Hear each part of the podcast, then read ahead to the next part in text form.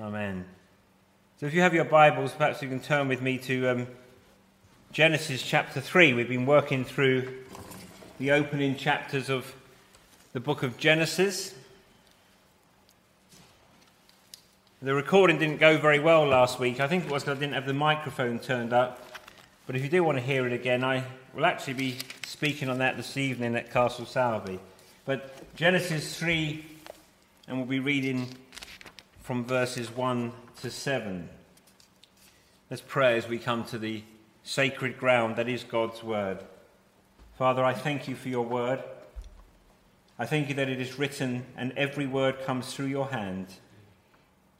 Father, I pray this morning that the Holy Spirit would give me the words to say, that I may speak well of Jesus, in whose name I pray.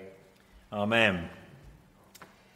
Now the serpent was more crafty than any other beast of the field that the Lord God had made. He said to the woman, Did God actually say, You shall not eat of any tree in the garden? And the woman said to the serpent, We may eat of, all, of the fruit of all the trees in the garden. But God said, You shall not eat of the fruit of the tree that is in the midst of the garden, neither shall you touch it, lest you die. But the serpent said to the woman, You will not, you will not surely die.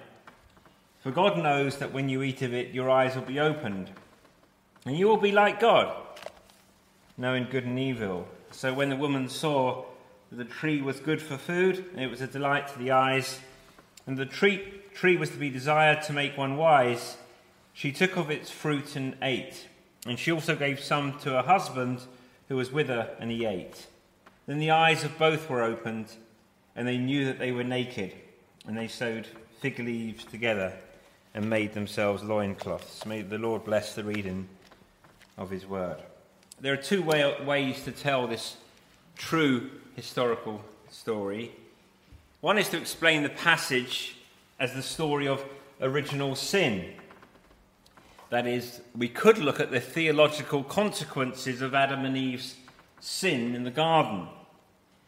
Because Adam represented the whole human race, our federal head, every human being is born into the world with inherited depravity and inherited guilt. He represented us, he stood in for us. We all had Adam on our fantasy football team. If you haven't got a fantasy football team, don't worry about it. But when he sinned, we sinned. And so, as his descendants, we have inherited both that depravity and guilt. That is Paul's argument in Romans 5. Sin came into the world through one man, Romans 5, verse 12. One trespass led to the condemnation for all men, Romans 5, verse 18. And Genesis 3 is the explanation for why we are the way we are. And there are a lot of sub explanations under that macro explanation, things having to do with history, personality, family, education, media, or opportunity. There are lots of secondary reasons why we sin, why we rebel, why it is not hard to look at our world and our country and see a place that is torn apart by sin. But ultimately, Genesis 3 tells us this is why we are the way we are. And notice I said, not this is the reason they are the way they are, whoever they is, but we. The world, with all its sadness, its suffering, its strife today, is because of Genesis 3. What we've seen ravaging our nation, our world, is the result of the fall in Genesis 3. So, one appropriate way to handle the passage is to tell the story of historical sin, but that's not what I'm going to do because the other way to explain the passage as the story of every sin. How does sin happen in my life, in your life? Why do we sin? Most of us do not wake up with a to do list of sins to commit today, but we sin every day. So, what is so enticing about sin? And why does sin always disappoint? It always does. Well, look at verse 1. The curtain lifts on another perfect day in paradise. It didn't feel like that when I woke up this morning. I, I woke up and I thought, did I have a bad dream and they, they were going to lock us up again? And uh, then I remembered they were. But so we have had for two chapters a constant refrain. It was good, good, good, good, very good. And on this perfect day, a serpent slithers into view. And Revelation 20 calls him the ancient serpent who is the devil, Satan. This raises a number of questions, most of which I do not have the answers that we might like. Where, does, where did Satan come from? Well, we know from 2 Peter 2, verse 4, and Jude 6 that there was an angelic fall. Though there is a plausible case that 2 Peter is talking about the angelic rebellion in Genesis 6. We might ask the question when were the angels, however they fall, when were they created? And we don't know for sure. But we know that sometime before God rested on the seventh day, the angels were created. Because he looked, and all the things, visible and invisible, had been made. When did these angels fall? We do not know that either. Sometime after the creation week was over, because we know that God stepped back and said, Behold, it is very good. And we know at the end of chapter 2, with the man and the woman there, it was certainly good in the known universe that we can see. So we do not know exactly when they fell. There are two Old Testament passages that hint at Satan's rebellion Isaiah 14. We have a taunt about Babylon, Israel's great enemy. And the language used to describe the fall of Babylon is such lofty language that it's speaking more than just the fall of Babylon and perhaps the fall of Satan and his angels. Ezekiel 28. Just as Isaiah was a taunt against Babylon, Ezekiel 28 is a lament over the king of Tyre. And the language, is, again, is exalted language, which speaks about Eden and describes the prince of Tyre as one who fell from the splendor of Eden. It's not hard to hear in Ezekiel 28 the lament over the king of Tyre that this might be more about just the king of Tyre. And it's obvious it is more because the king of Tyre was not in the Garden of Eden. Satan was an angel of light who, in his beauty and privileged position, rebelled, grasped after the things of God, was cast down and punished. Genesis 3. We come to Genesis 3. We wish we could answer questions about where the snake came from. And in Genesis, Moses is not interested in, interested in telling us about the origin of evil, but he's interested in telling us about the origin of human sin and guilt. So it's important to recognize certain things. Evil in the universe did not begin with man. We will see the sin of the woman and the sin of the man. And Paul connects these dots because it is the reason that we are sinners. But evil did not begin with man. And more importantly, evil did not begin with God. Evil is not an equal with God. The serpent is a serpent, and it is Satan embodying this slithering thing. It was not there at the beginning of, cre- of the universe that there were two rival powers, God and Satan. No, the evil one is a created being.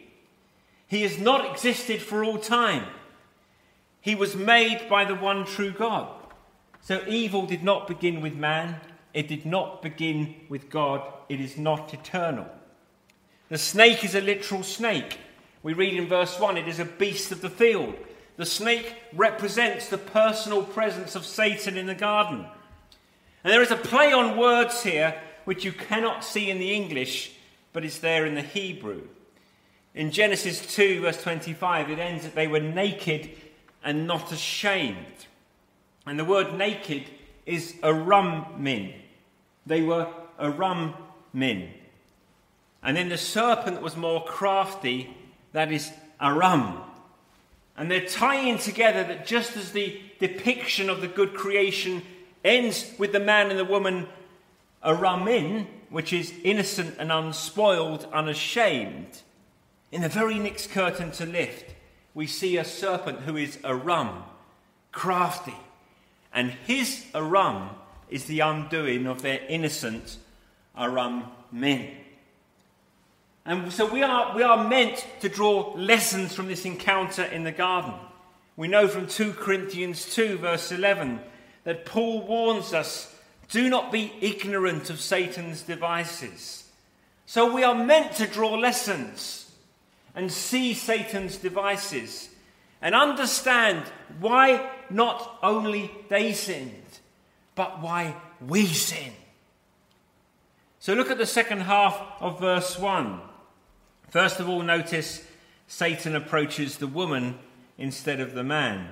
Paul in 1 Timothy will mention the woman's deception as a reason why women should not have authority over the man, or should not teach in that context.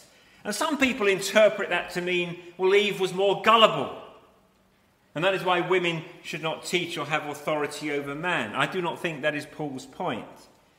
I think the point is that this first sin represented a subversion of the good order that God created for men and women. God created it to be very good. And that, and that is why Paul gives two reasons in 1 Timothy why women should not teach or have authority over men. One, because the man was created first, and two, because the woman was deceived. But both have to do with the order from the beginning, Satan is always seeking to subvert the order. The woman was meant to be nourishing, nurturing helpmate for the man, and the man was supposed to be the help, the head and the leader and the protector. So it is not by accident, not because the woman was more prone to sin, but because Satan wants to confuse the divine design. Satan uses the word you, which you cannot see in English, but in Hebrew is a plural you. Eve, notice in verse 2, we may eat of the fruits. In verse 6, she took of its fruit and ate. She gave some to her husband who was with her. It's clear Adam was there all along. So just as Eve engages with the serpent in verse 2, something has gone wrong. He meant to overturn the divine design by talking to Eve instead of Adam. And Adam is passive, not interceding, not engaging, but allowing, not protecting, allowing the woman to have this conversation. So she sets off on her way. And she sets aside her vocation as a helper. And Adam has relinquished his calling as a protector. And as much as Eve does not accurately reflect God's command in talking to the devil, it is on the man because he received the command. It is Adam's responsibility, as Ephesians 5 tells us, to wash his wife with the word, to instruct his wife in the word. Adam was a coward.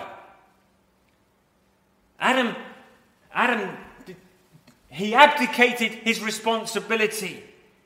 So her failure to adequately communicate the word of God to the devil was Adam's failure to adequately instruct and communicate the word of God. Then Satan begins with a question. He doesn't deny the word, did God really say? Now, teachers will tell you that there is no such thing as a bad question. We talk that all the time. There's no such thing as a bad question. This was a really bad question. This was a diabolical question. Who would think that what appeared to be an innocent theological discussion would lead to the ruin of the human race? We want to foster an environment where questions are welcome. But beware of the religious discussion which is permeated by the venom of the serpent we still hear that whisper. You may hear it in the words of an academic who says, Why would you trust the words of an ancient book? Or the mouth of a postmodern professor? Can you really know what God said? All these people are educated way beyond their intelligence. Or you can hear him in some literary critic. Can you really discover the author's original intent? Or some revisionist scholar. Did God really mean this for us today? Or we hear these who seem very humble when they say, Can any of us truly claim to know what God really wants? Which is, which is a classic way of saying, I'm going to do what I want because you can't tell me what God says. Or we hear it in a new false kind of spirituality that says, God is doing a new thing in our day. And they sound great, but they're not true. We hear the serpent's whisper, whisper in a hundred ways, a thousand ways, each of which has the same desired end to silence the word of God. Did God really say? Three times the word of God is quoted in this passage, and not once accurately. Once it is quoted in a misleading way, second, it's paraphrased with important changes, and thirdly, it is denied. Satan begins with answer, asking a question. It's a question that all of us have heard Did God really say? But Eve's response, far from standing fast against the devil, travels further down the road in the wrong direction. Look what Eve says in verse 2 We may eat of the fruit of the trees in the garden. It's close, but she misses two important words surely and every. She, is, it's misleading because Genesis 2:16 and the Lord God commanded the man saying you may surely eat of every tree of the garden except one. And then see what the woman has done in chapter 3. We may eat of the fruit of the trees in the garden. God said, You may surely eat of every tree of the garden except one. God's commandment was in the context of great generosity, and Eve made it sound stingy. The big idea when God spoke to Adam was that you can freely eat from every tree. There is one that you cannot. The woman admits surely, and she admits every. And then the woman identifies the tree by its location instead of its significance. She says the tree is in the midst of the garden. It may well have been in the midst of the garden, but the point is the tree that they were not to eat is the tree of the knowledge of good and evil.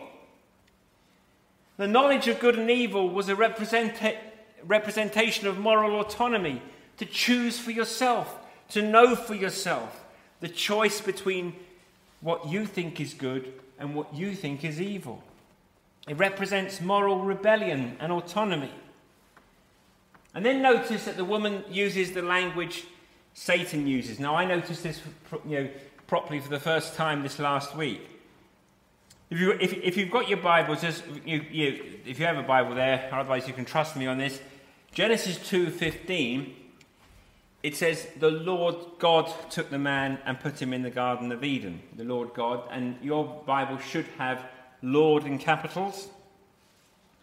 Genesis 2.16, and the Lord God commanded the man, Lord in capitals. Genesis 2.18, and the Lord God said, Lord in capitals, it is not good that the man should be alone, and so on. In the English Bible, Lord in capitals is Yahweh, Jehovah, Yahweh Elohim. It's the covenant name, the personal name of God. And it's, and it's probably significant in chapter 3, verse 1. The serpent was more crafty than any other beast of the field that the Lord God, in capitals, had made. And then he said, the serpent said to the woman, Did God actually say? And that's in lowercase. You know, that's in, that's, that's in sentence. The author is talking about Lord God, Jehovah. Satan says, Did God Elohim? Removing the personal dimension of the name of God. And Eve follows the serpent. She simply calls God Elohim. But God said. So Eve follows the serpent's language rather than attributing to God his covenant name, the Lord God Yahweh Jehovah. And then Eve also makes the prohibition more stringent than it was. That we, we've seen that the Lord God commanded the man, saying, You may surely eat of every tree in the garden except one. And then in chapter 3, verse 3, Eve adds another bit, which is, Neither shall you touch it. You notice that? She adds something. She adds something on.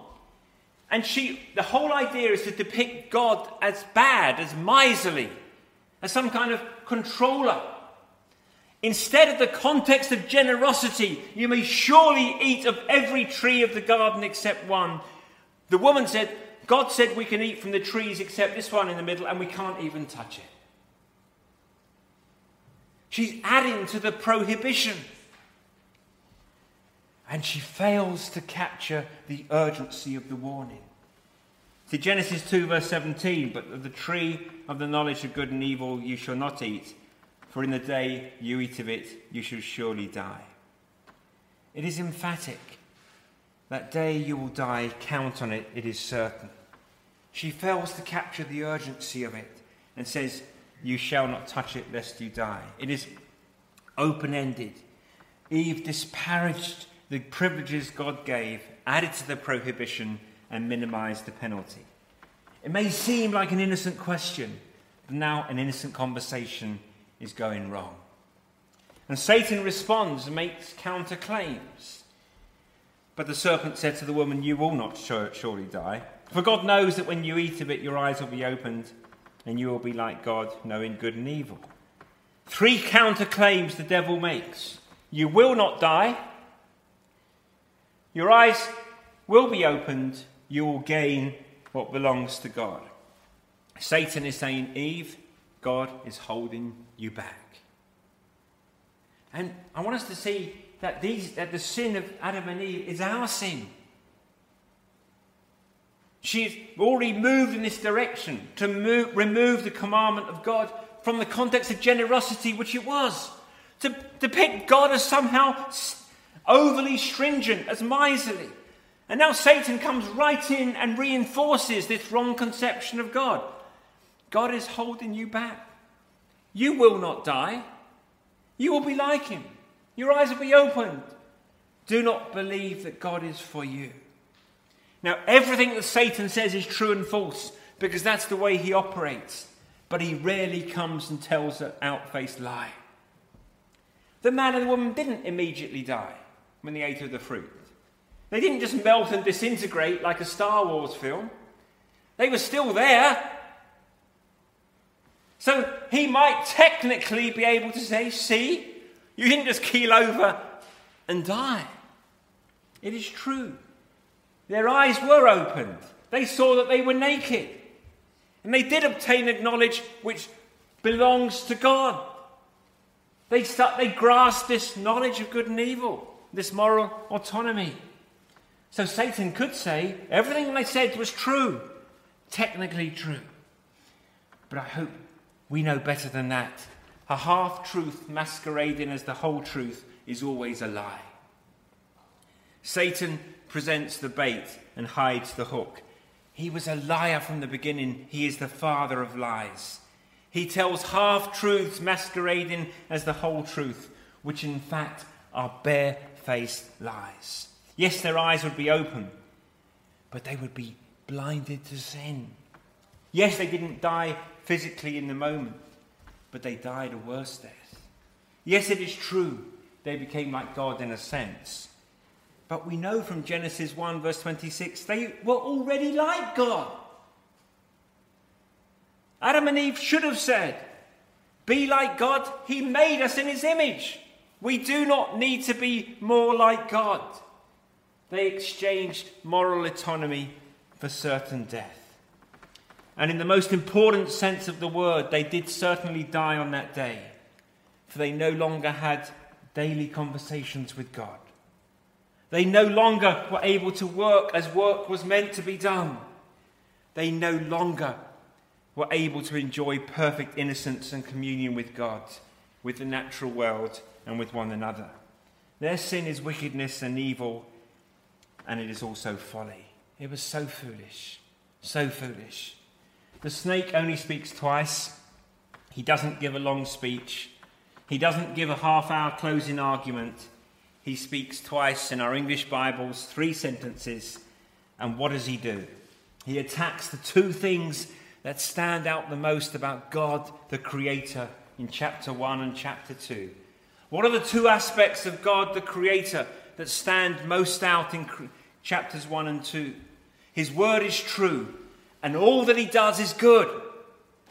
He says, Let there be light, and there is light. It is by his word he separates light from darkness. It is by the power of his word that creates. We see over and over in creation the power and the veracity of the Word of God. And what do we also see? That it was good, good, good, good, very good. The two things most prominent about God the Creator in Genesis 1 and 2 His Word is true, and everything that He does is good. God's Word is true, and everything that He does is very good. And Satan lies about both things. Did he really say, Can you trust his word? Are you sure that he is good? Brothers and sisters, that is why you sin. It is why I sin. Because in that moment when we choose sin, we're not trusting that God is good. We don't believe that His word is best for us and you're not believing that He is good. And in the moment of sin, I think I know better than God. What the Bible says about sex, what the Bible says about marriage, what the Bible says about lying or gossip. Are we really sure? And at that moment, when you want to grasp that sin in front of you, you are disbelieving that God is for you not against you. You're disbelieving that God is good, that He withholds no good thing from those who love Him. You're saying, I know better than God. The moral confusion in our world is because of this. It's people in their thousands saying, Did God really say? Does God know better than me? God has not given me what I really want. And I really want it. I really want it. God is keeping me from something. God is not on my side. That is why we sin. And then look at what happens in verse 6. They take the fruit, both Eve and her husband. Contrary to our picture books, there is nowhere it says it's an apple. There's nowhere it says it's an apple. The only tree that we know nearby was a fig tree because they use fig leaves to make their loincloths. And fig leaves are the biggest leaves in the garden in that part of the world. So we don't know for sure. I guess if you wanted to make it a pineapple or a banana or something, if I would have a guess, I would say it's a fig. But I don't know. I mean, it's like a little plum, plum-like thing pulled from the tree, because we know that there are fig leaves in the tree. Nowhere it says it's an apple a royal gala. But Eve falls for the allure of sin. And there are many ways to describe this allure. Sin is practical. It looks practical. It's good for food. Verse 6. It's pleasing to look at, a delight to the eyes. It will make one wise. Some say that sin appeals to the physical, the emotional, and the spiritual. Others say it promised food, beauty, and knowledge. However, you divide it, Clearly, she didn't partake of the fruit because she thought it was broccoli. No offense. Or sprouts. But Eve did not take it because she thought it was poison. Eve did not take it because she knew it was bitter. It looked good. It looked really good. And it was going to make her wise. It was delicious. You see, essentially in the garden, we have the same trio of temptations that always attack us. either from without, as in the case of Jesus, or with us, from within. Temptation is the, te- the lust of the flesh. The fruit was good for food, flesh wanted the food. Temptation is the lust of the eyes, it is pleasing to the sight, verse 6 tells us. Temptation is to the pride of life.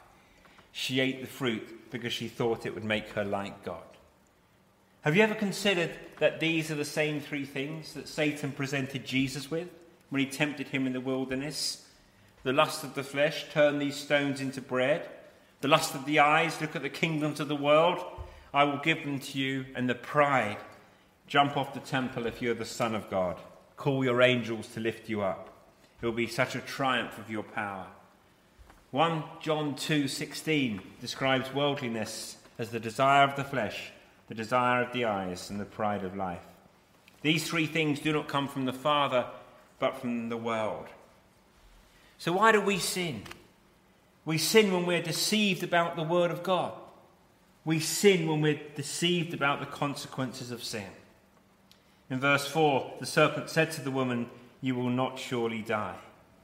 And that is the most fundamental lie, brothers and sisters, that Satan continues to tell you and everyone you know that there is no punishment for sin. And if your preacher tells you that, that's because he's a fire and brimstone preacher, or he's a Puritan, or he reads the Old Testament or something. That's not what God is like. What are you, bar- barbarians? There is no punishment for sin. Sadly, Brothers and sisters, that is taught in so called churches up and down our land. That there is no punishment for sin. And that is still the lie. That is still the lie. And until people have their eyes opened to see that lie, there will be nothing about the cross of Jesus that is good news. There is nothing about Christ that will be attractive until they see that there is a punishment for sin.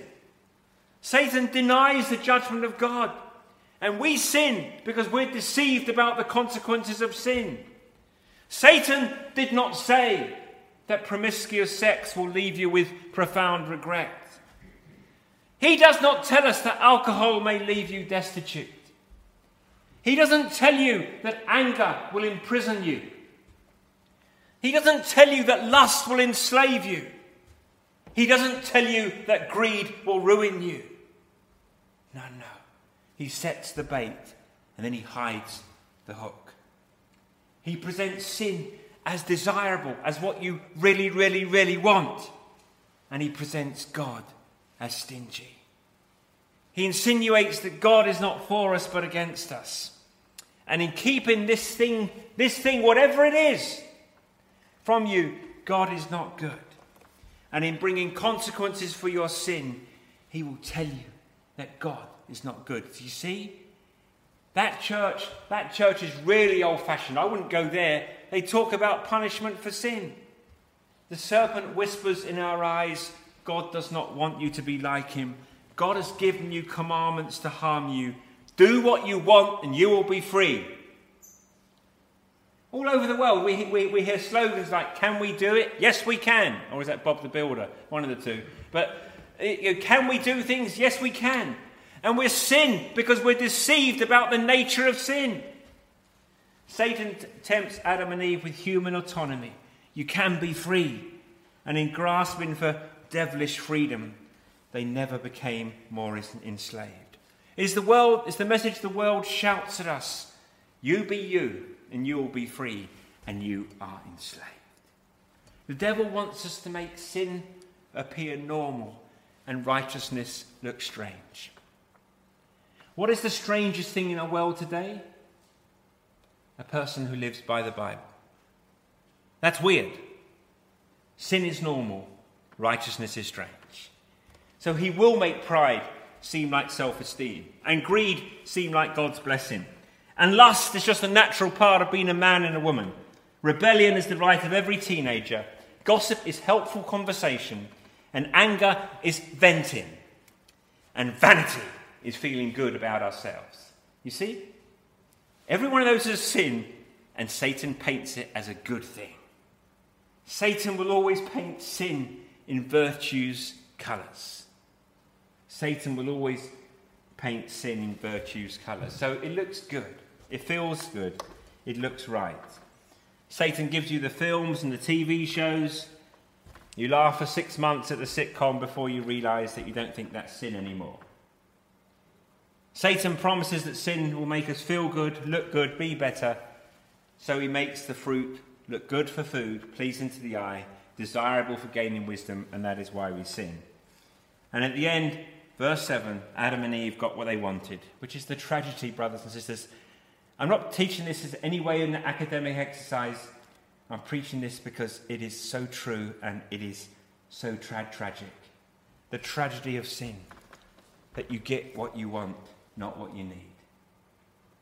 That's the tragedy of sin. I, I, have no pleasure in saying this, but the tragedy of sin is that you get what you want, not what you need. They got their food, their eyes were open, and what they got in sin was not what they thought they were getting from the serpent. Now they know they're naked. They're overwhelmed with a flood of guilt and shame and loss of freedom. They run from God and hide. They turn on God and each other.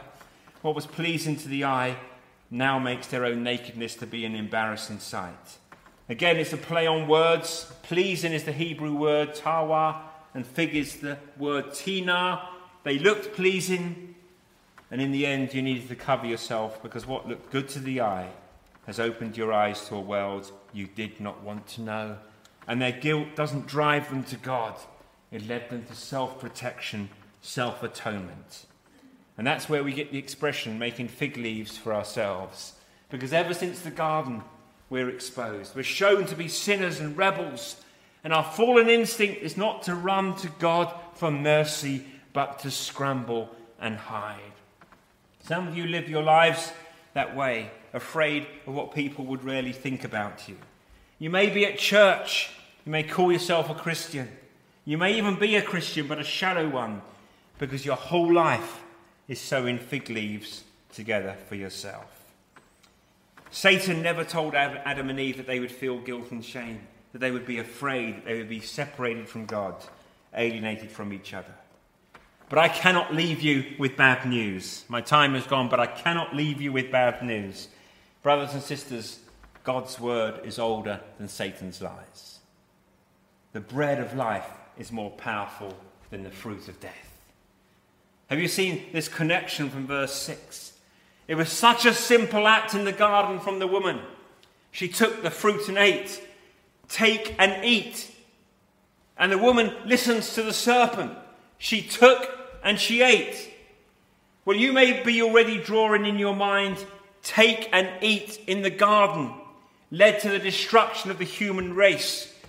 But in the upper room, take and eat will bring salvation to all who believe. Surely Jesus had in his mind this first sin. You took and you ate. And now I give you something better than the fruit in the garden. He gave us his body. That's why we celebrate the Lord's table. I wish we could do that as a response. I really do. Because he gave us something so much better. He gave us his body and his blood that washes away our sin. Oh, brothers and sisters, wouldn't, you not take and eat again? Would you not take and eat spiritually? The curse can be reversed, brothers and sisters. The curse can be swallowed up because death has been swallowed up in victory.